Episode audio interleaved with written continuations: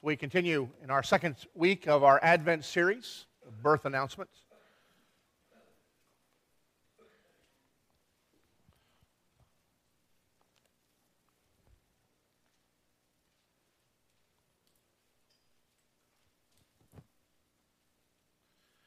Our text that we're going to be focusing on this morning are verses 17 through 19.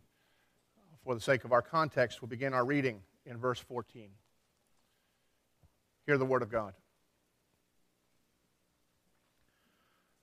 For this reason, I bow my knees before the Father, from whom every family in heaven and on earth is named, that according to the riches of his glory, he may grant you to be strengthened with power through his Spirit in your inner being, so that Christ may dwell in your hearts through faith, that you, being rooted and grounded in love, may have strength to comprehend with all the saints what is the breadth and length and height and depth, and to know the love of Christ that surpasses knowledge, that you may be filled with all the fullness of God. Let's go to Him in prayer. Our Father, as we come, we give thanks to you for this word and pray that by your Spirit you would open our uh, eyes, our hearts, and impress this word uh, into our very being, that it may shape us in thought, uh, in heart, and ultimately in response. Lord, make us yours, that we may honor you. Bless us, that through this we may experience the joy that we long for. We pray in Christ. Amen. I don't know about you, but I always find it a rather curious thing the way people are always interested in the size of newborns, as if that's going to have any bearing on the size that they're ultimately going to be. For instance, in our family, I believe Rebecca was the largest born, uh, largest uh, child born, uh, larger than I was being born, but in God's mercy, she won't ever be even half my stature. And nevertheless, we're curious about these things. And so, on any birth announcement that you are likely to see or to receive, uh, along with the name, you'll find the length of the child and the weight of the child at its birth. During this Advent season, we're looking at the most important birth announcement, the announcement of the babe of Bethlehem. What we're doing is really playing on the items that you're going to find on any typical birth announcement and yet we're going to look at biblical concepts that are related to those themes. Last week we looked at the name, Jesus. He shall be called Jesus, which we looked at and recognized is a Greek translation from the Hebrew of the word Joshua, which means he shall save his people from their sins. And we're reminded that Jesus Christ has saved us through his coming, his life, his death, and his resurrection that gives us hope. Next week we'll look at the time of, of Christ's uh, birth and the significance that that has for us. But this morning I do want to look at the size of Christ, another important piece of information that's found on birth announcements. Now, obviously, we have no idea of the weight or the length of the body of Jesus when he was born. We even have, we have no idea of what he looked like physically during his life. There are no sketches, no pictures of any type uh, that would tell us what he looked like, and very few sketches uh, sketchy uh, comments in terms of the scripture to help us to gain any understanding. And that's probably a good thing because our penchant for idolatry, if we actually knew what Jesus looked like through pictures or drawings, then many of us would be inclined to then bow before that picture or to worship the picture in some way. Or if we knew what he looked like, then because we tend to think that somehow that we're perfectionists and that there's spiritual perfection in being like Jesus, we would assume that those who had the features of Jesus, they were, they were the ones who were doing well, and those who looked nothing like what he looked like were either out to lunch or you would make some plastic surgeon very, very happy and wealthy. Because we would just all aspire to have the external trappings of Christ.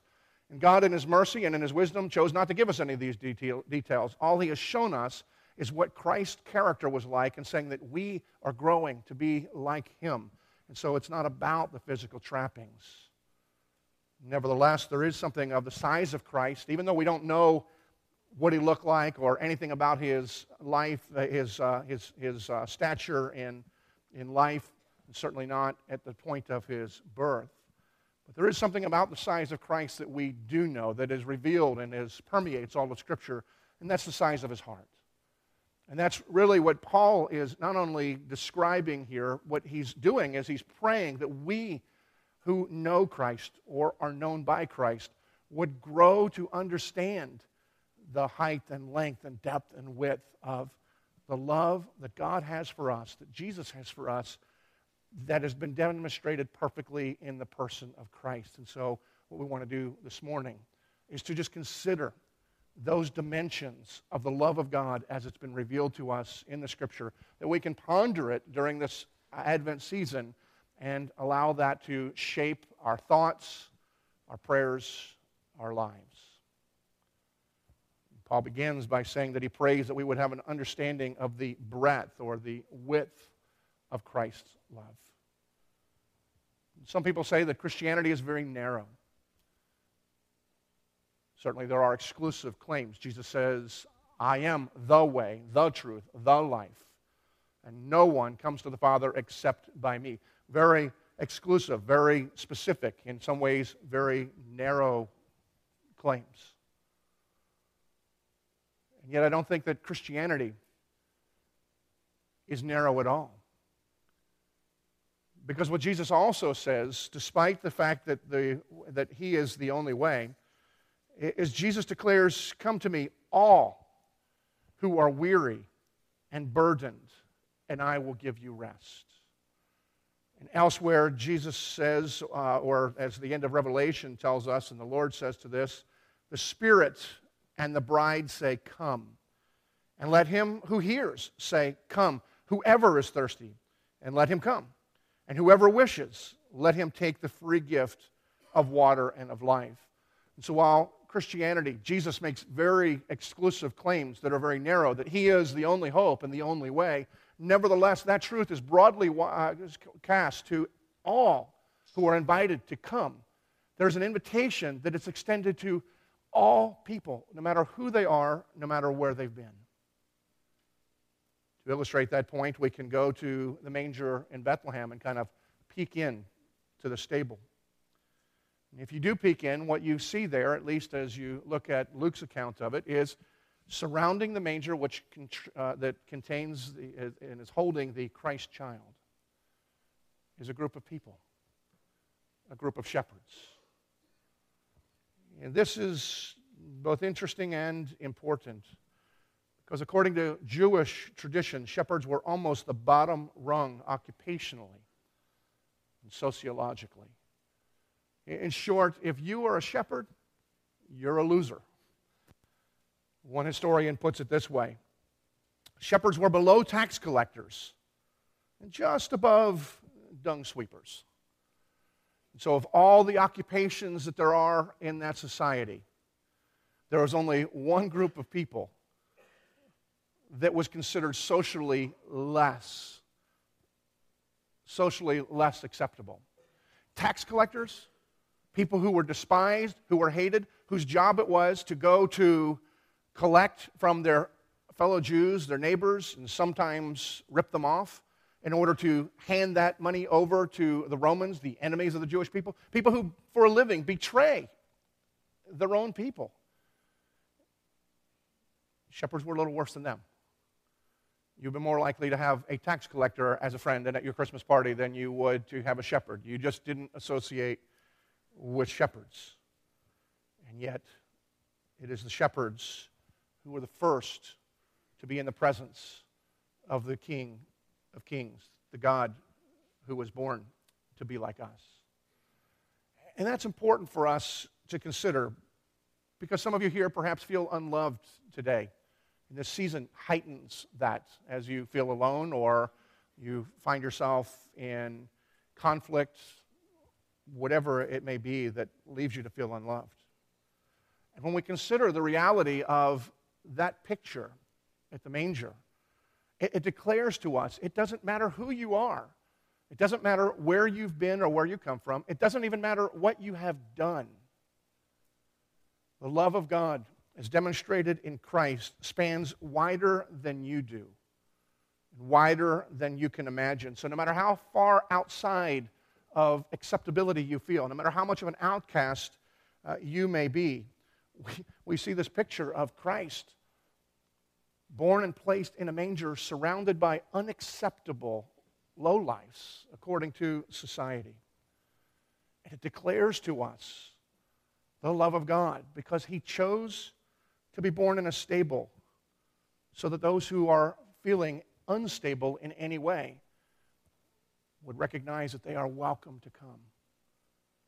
Christianity may be considered narrow for many, and yet there is nobody that is outside of the love of God and His acceptance. Paul calls us to consider the length of the love of God. Jesus appearing in Bethlehem 2,000 some years ago was not some sudden inspiration. In fact, the planning had gone on for a long, long time for that first advent. 450 years prior to the birth of Christ, Gabriel, who if you read about him in the scripture, he just seems to have a big mouth. Everywhere he's going, he's telling us secrets of stuff that's going to happen. And then was the one who announced. So some have referred to him as Gabriel, the big mouth angel. But he went to Daniel to give him a revelation. In Daniel chapter 9, Gabriel says this No one understand this. From the issuing of the decree to restore and rebuild Jerusalem until the anointed one, the ruler, until he comes, there will be seven sevens and 62 sevens. I'm not going to get into the math and all the symbol, but the fact is, 450 years prior to the actual birth of Christ, God was already planning to send Jesus in order that we might be able to have some understanding of his love. 450 years in advance, a 450 year plan. And yet the love of God goes back even longer than that. A few hundred years before Daniel, Isaiah was speaking of the plan that God had to send his son about 700 BC. His verses that we are familiar with, Isaiah declares, The virgin will be with child and will give birth to a son, and will call him Emmanuel. Emmanuel meaning God with us. And then surely he took up our infirmities and carried our sorrows, yet we considered him stricken by God, smitten by him, and afflicted. But he was pierced for our transgressions, he was crushed for our iniquities. And the punishment that brought us peace was upon him. And by his wounds we are healed. And so, there's even 700 years before, we see not only the promise of the birth of Christ, but we are told of the purpose of the birth of Christ. That in him we would find the forgiveness of our sin because he would bear all the punishment that we deserved. But the plan goes back even longer than that. While the people were still wandering in the wilderness, God revealed that He would send one who would bring deliverance and healing. While the people were wandering in the wilderness, they tended to grumble and complain, and they would sin against God. And they were also out wandering in a desert, and God provided for them snakes and many of them got bitten by snakes and died. We see this story recorded in, in um, Numbers 21. I'm going to ask if uh, you'd turn there with me as we consider God's revelation of the coming of Christ. I'll begin reading in verse 4.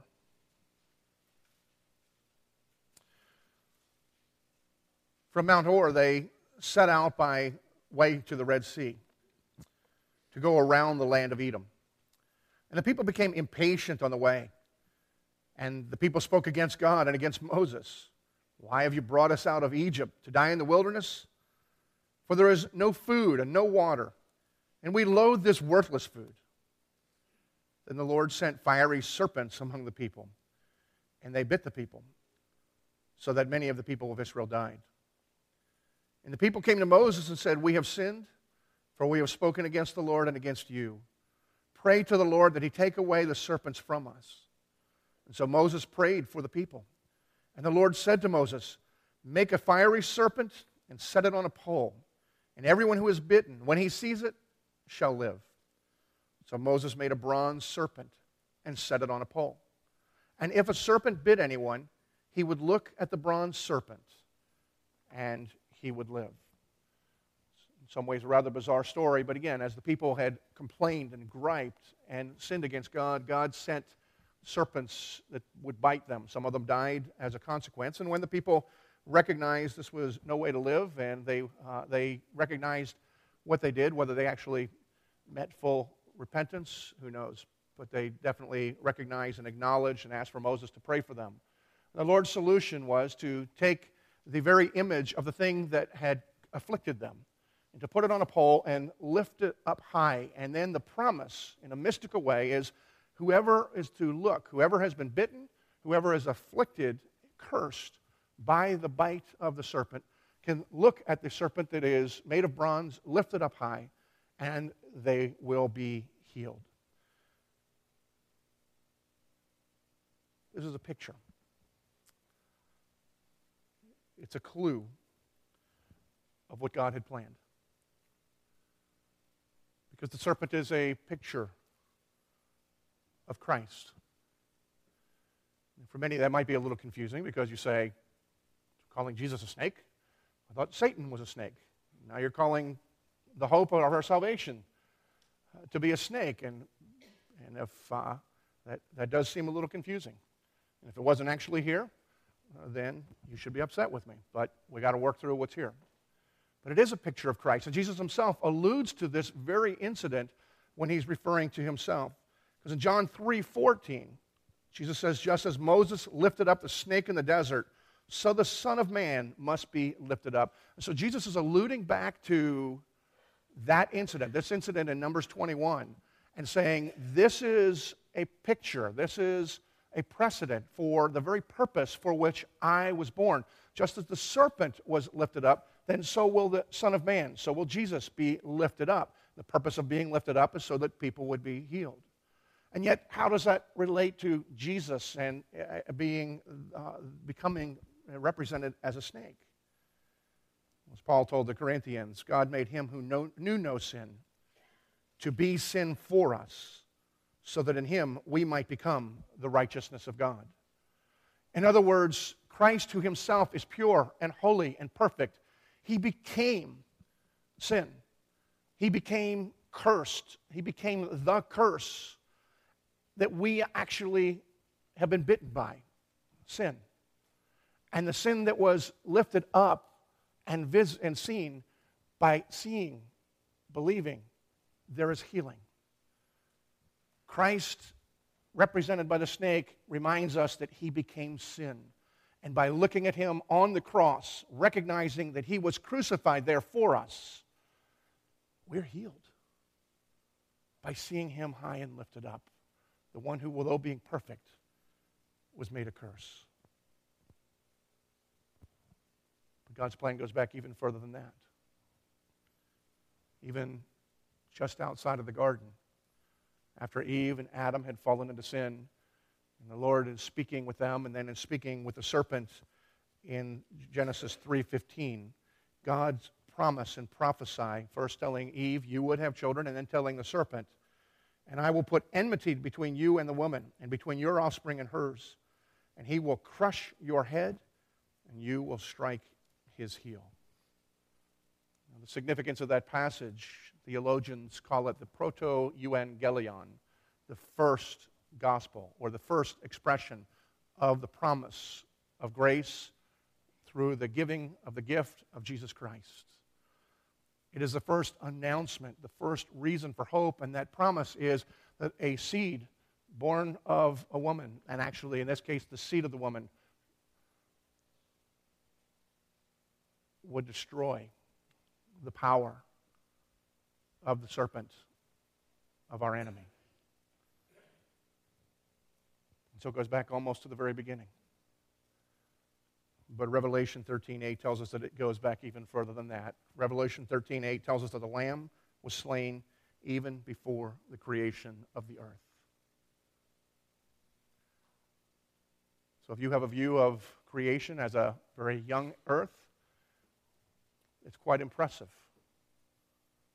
God's plan before that. If you have an old earth view, I guess it's even more impressive to you. But before there was anything, God already knew the plan to express his love to you. It's amazing. In our church, in our families, we celebrate any great expressions of love, anniversaries, 25, 50 years, and in some cases in our church, 60, 70 years. And we ought to celebrate those because it is a demonstration of love and commitment to one another that is becoming, well, it's just rare regardless. It's a demonstration, and the reason that we celebrate it, we are amazed by it, is because we recognize that the extent and the length of that love really shows the solidity of it and the commitment that is made. And while we're talking about celebrating 40 and 50 years, God's plan to demonstrate his love for you, God's love for you goes back even before there was anything incalculable. And God executed that plan that he had been planning from before he even created the earth. How long is the love of God? It is longer than there is anything. Paul calls us and wants us to understand the depth of Christ's love. So we ask the question how low did Jesus go? And to understand that, I guess we ought to think about it in this way Jesus had a pretty good setup in heaven. I mean, oneness with his Father. The glory that he rightly possesses was recognized by everyone and he basked in the richness of his glory. He is God. And yet, because he loved us, he left his home in glory, what I often refer to as leaving the ultimate gated community in order to come to the ultimate decaying community, in order to become like us, to experience our experience, and to set us free from the reality of the decay. I mean, you think about that for just a moment and what a drop that is to go from heaven to this earth. Especially when you consider this earth in many ways is just a tiny, insignificant speck, at least in terms of size compared to the cosmos. Astronomers tell us that from where we are sitting right now, it's approximately 93 million miles to the sun. Now, if 93 million miles was represented by the thickness of this one sheet of paper, it would take a stack of papers 71 feet high to reach the next nearest star, Alpha Centauri. To get to the edge of our galaxy, the Milky Way galaxy, if every piece of paper represented 93 million miles, it would take a stack of papers that is approximately 310 feet high, which is roughly the distance from here to Charlotte. Or it is the full length of I 81 in the state of Virginia from Bristol to Winchester. That's roughly that length of time. Stack of paper, that length, just to get to the end of our own galaxy. And to get to the end of the universe that we know, or the known universe, Scientists tell us it would take a stack of paper 31 million miles high just to get to the point of what we know. And here, this earth sits in the midst of all this cosmos, and we recognize that this earth is, is really just a speck in comparison to the galaxy and to the universe that we don't even know. You can understand why the psalmist would declare, What is man that you would be mindful of us? And yet, the creator of the universe, the one who spoke the universe into creation, he was willing to become a speck in order to pay for your sin and to secure your salvation. It's an incredible step down it would be a greater, it was a greater step down than if you or I would somehow become roaches and then live eternity as a roach. After I got out of college, I thought I was done with, with roaches. And when I got married, I was quite sure I was done with roaches. And then we moved to Mississippi, where roaches are the size of small cars and they fly. The thought struck me at one time while I was using my product endorsement Bengal roach spray. They don't sell around here. Get it online. It works if you have roaches. As I was trying to eradicate this species from my life, it just struck me in saying, what if God was to speak to me and say, I love roaches. And I want roaches to know of my love. And I want to use you. You keep praying, you want to be used. I want to use you to demonstrate my love to roaches. And so here's the plan you are going to become a roach. And you're going to live among them and demonstrate and tell them of my love for, the peop- for them. Now, the roaches are not going to understand, and they're going to kill you. You'll rise again, though. But then you'll live for all eternity as a roach. Quite honestly, I can't think of anything that would less appeal to me. And yet, the reality is that for you or me to become a roach is less of a step down than for Christ to become like us. Now, don't get me wrong, I, I firmly believe God said man was created after the image of God. But we are creation, as is every other species that lives. We are creation, and as large of a gap as there is between us and a roach, Christ is the creator, and He's God. He's not part of creation, but He became part of creation. He became a creature like us, even though He Himself is the creator. And that is a greater step down than if you or I would be able to become some species that we despise. So if you don't think of anything else this Christmas season, consider this that Jesus, the creator of the universe, became creature like you because he wanted to show you his love through his life and his death. Height of God's love. How high does his heart go? Lift your eyes a little bit to the hill on Calvary and to see the cross. Seeing Christ high and lifted up is the most vivid reminder of his love for us. Whenever we doubt that God loves us, it's not a matter of our behavior, it's a matter of whether Christ actually died for us on the cross. And so, to understand how high we look up and we see Christ lifted up. But I invite you to lift your eyes up a little bit higher, even still, and higher to the clouds. Because as Christ was ascending in the clouds, he said, I'm going to prepare a place for you. Essentially, what he's declared, and through the promise of the scripture, he's saying, I'm going to prepare a honeymoon cottage for you because the promise is Christ and his church, is his bride, will be dwelling together in perfect unity for all eternity. And Jesus says, even as he's explaining what was going on to his disciples, in John 14, he says, And if I go to prepare a place for you, I will come back and take you to be with me, that you may also be where I am. And so, how high is the love of God? He has gone even ascending in the clouds. And you lift your eyes up to the clouds and recognize that is a reminder of Christ's love for you. I invite you to lift them up even a little bit higher than that, into heaven itself. Because the scriptures tell us in the book of Hebrews that Christ is seated at the right hand of the Father, ever living to intercede for us. You recognize what that means? It means that Jesus is praying for you, perpetually praying for you. It means that He is vividly aware of your present circumstance, whatever it may be. And He is speaking to God the Father about it. As an expression of his love. Hebrews says he lives for this. This is, this is what he, this is his life. It's amazing to me that he doesn't just say, Look, I saved you. That ought to be enough.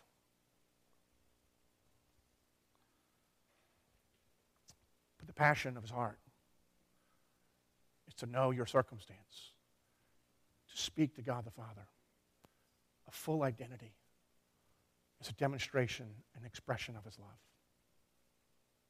Paul's prayer for us is that we would grasp the love of Christ that surpasses knowledge. In other words, even as we talked about these different dimensions and certain facts that go along with them, the issue is not just to learn these things, but to understand in a deep way. Some time ago, I read of a Frenchman named Marcel de Leclerc, who in 1875 wanted to express his love for a young aristocratic woman. And so he decided to write her a letter with the phrase, Je vous aime, or I love you, 1,000 times for each year of the calendar.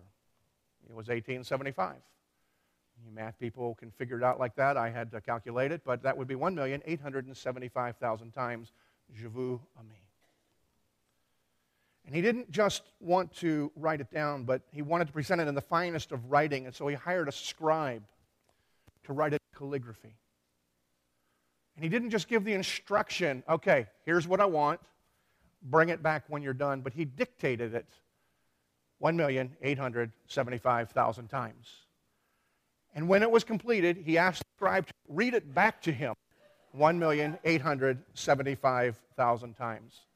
Now, ladies, I don't know how you would respond. It would seem hard for me to imagine that you wouldn't be impressed at this demonstration of love. And she may very well have been impressed, but she said no anyway. She had no interest in this guy, perhaps because she, he needed to get a life. Anybody who's got the time to write something down 1,875,000 times that is just one word. But you know, that is a reality of you and me. See, we know all of these facts. The demonstration that God has vividly given to us is all around us that He's loved us. And we know it and we may be impressed, but it doesn't necessarily grip our hearts. And so our hearts are prone to wander elsewhere. We want God to show us something else. We, just doesn't get us. And the reason is, is because we know that's not what Paul is saying that he wants us to know, but to understand in a way that surpasses knowledge. In other words, we just need to instinctively, we need to inherently understand. It's a comprehension question. And mere knowledge, while it's helpful and points us, it's not enough. Carolyn was known through, as our children were growing up, for her peanut butter bars. When we were in youth ministry, people who were impacted by our youth ministry had her peanut butter bars. When we had our children were growing up, feeding football teams, peanut butter bars. Even college, Emory and Henry. The football team there was aware of Carolyn's peanut butter bars, and sometimes when people that she has known from one of those places, they'll ask her uh, for uh, if she's going to make her peanut butter bars. Now, I could invite her up and she could explain to you this morning about her peanut butter bars, about, you know, where she got the recipe and everything that is in the recipe and the process and the temperature you need to bake it and what kind of pan and all that. She could give you every detail related to it. And while you would gain some level of knowledge, you wouldn't know. The only way for you to know and to understand and to appreciate it is if you were to get a hold of one of those and then sink your teeth into it and then allow it to, uh, your palate to taste it. It's the only way that you're really going to be able to understand why the people who have liked those peanut butter bars. And the same thing is true for our relationship with Christ and understanding the love. We can know all the theological tidbits of God's election and God's demonstration and the substitutionary atonement. We can pull all of those things out and remind us, and they're vitally important for us to understand. But other than experiencing it, without experiencing it, without taking a bite of it, we don't. The scripture says, Taste and see that God is good. And what that means is to enjoy the love of God, to experience it, not just learn about it. Whether that's in worship and actually engaging in worship, recognizing that God is here and that we who are broken are invited and will be healed and made what we need to be. It could be through your Bible study, it could be through prayer and fellowship with other people. In all of those, God has promised to be present and that He will be at work, and we get to experience a taste of His love through them.